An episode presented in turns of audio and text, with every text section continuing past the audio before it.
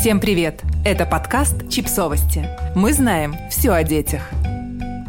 Пять ритуалов, которые улучшат ваши отношения с ребенком.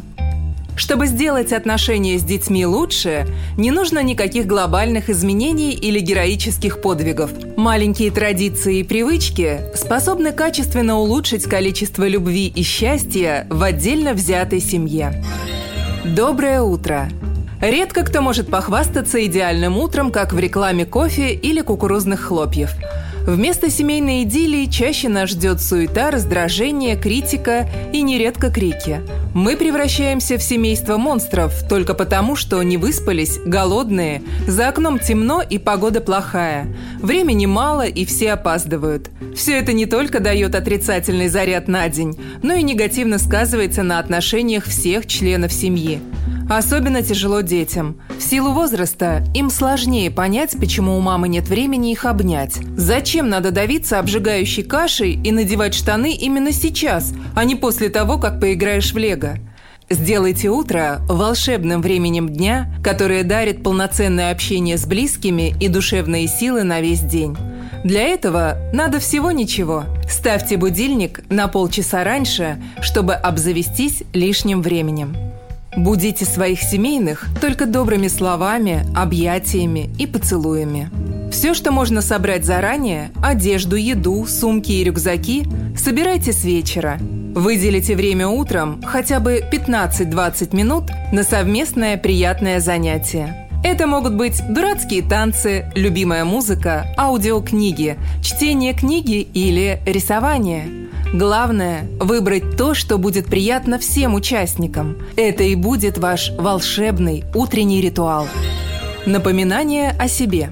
Если ребенок проводит день без вас с няней, в садике или в школе, да хоть бы в институте, сделайте так, чтобы он получал приятные напоминания о семье и доме – в зависимости от возраста, это могут быть спрятанные в кармашке нарисованные мамой картинки и поцелуйчики, милые записки или вдумчивые письма. Потом их можно хранить в большой коробке и перечитывать во время серьезных конфликтов. Вот и мостик выраженных чувств между вами.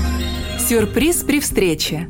Когда вы дарите что-то ребенку после разлуки, даже если вы просто выходили пройтись по магазинам на пару часов, вы показываете, что все это время думали о нем.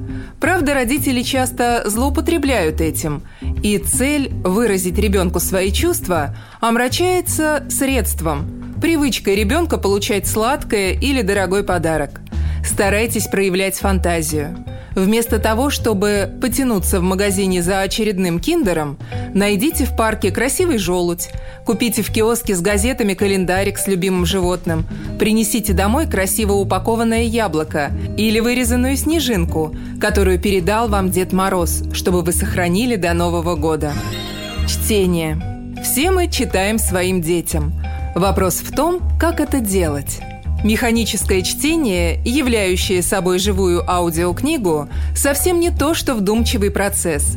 Важно помнить об интонировании, объяснении непонятных вещей, о своих собственных воспоминаниях и о проговаривании детских переживаний через чувства героев. Заведите традицию читать каждый день хотя бы одну книжную историю, подбирая их таким образом, чтобы через чтение рассказать детям о том, о чем вам хотелось бы – о происхождении динозавров, о важности помощи старушкам, о победе над страхами или о безусловной родительской любви. Разговор перед сном.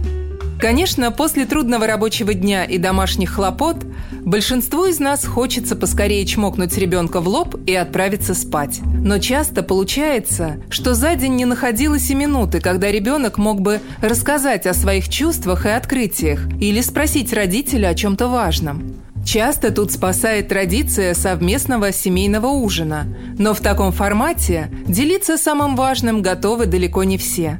Было бы здорово, если бы ваш ребенок знал, что перед сном у него будет только ваше с ним время, когда он сможет выговориться или просто помолчать с вами о самом важном. Подписывайтесь на подкаст, ставьте лайки и оставляйте комментарии. Ссылки на источники в описании к подкасту. До встречи!